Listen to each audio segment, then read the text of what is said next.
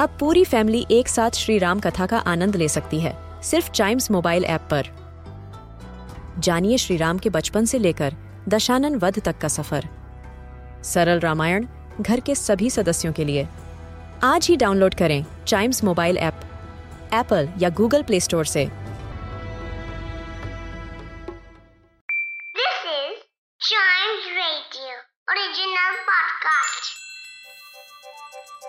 हर दिन की एक कहानी होती है, कुछ ऐसी बातें जो उस दिन को बना देती हैं हिस्ट्री का हिस्सा। तो आइए सुनते हैं कुछ बातें जो हुई थी in this days history.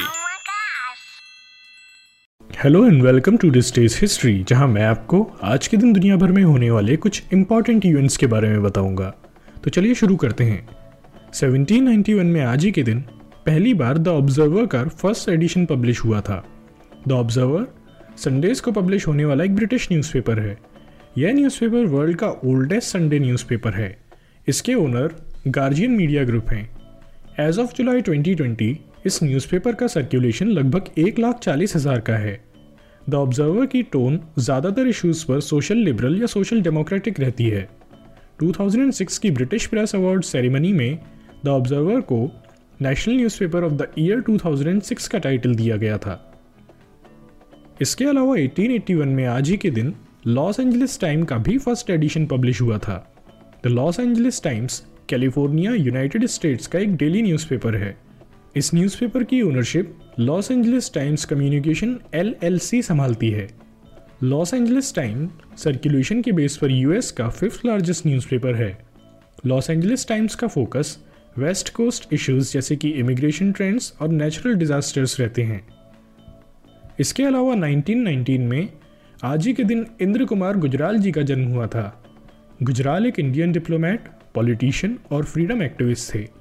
Gujral as a student he nationalistic ideas से इम्प्रेस थे। इन्होंने ऑल इंडिया स्टूडेंट फेडरेशन और the communist party of India भी ज्वाइन करी।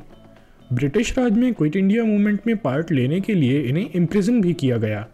1997 में गुजराल जी को 12th prime minister of India appoint किया गया। इनके फॉरेन रिलेशंस के प्रिंसिपल्स गुजराल डॉक्ट्रीन के नाम से फेमस हैं।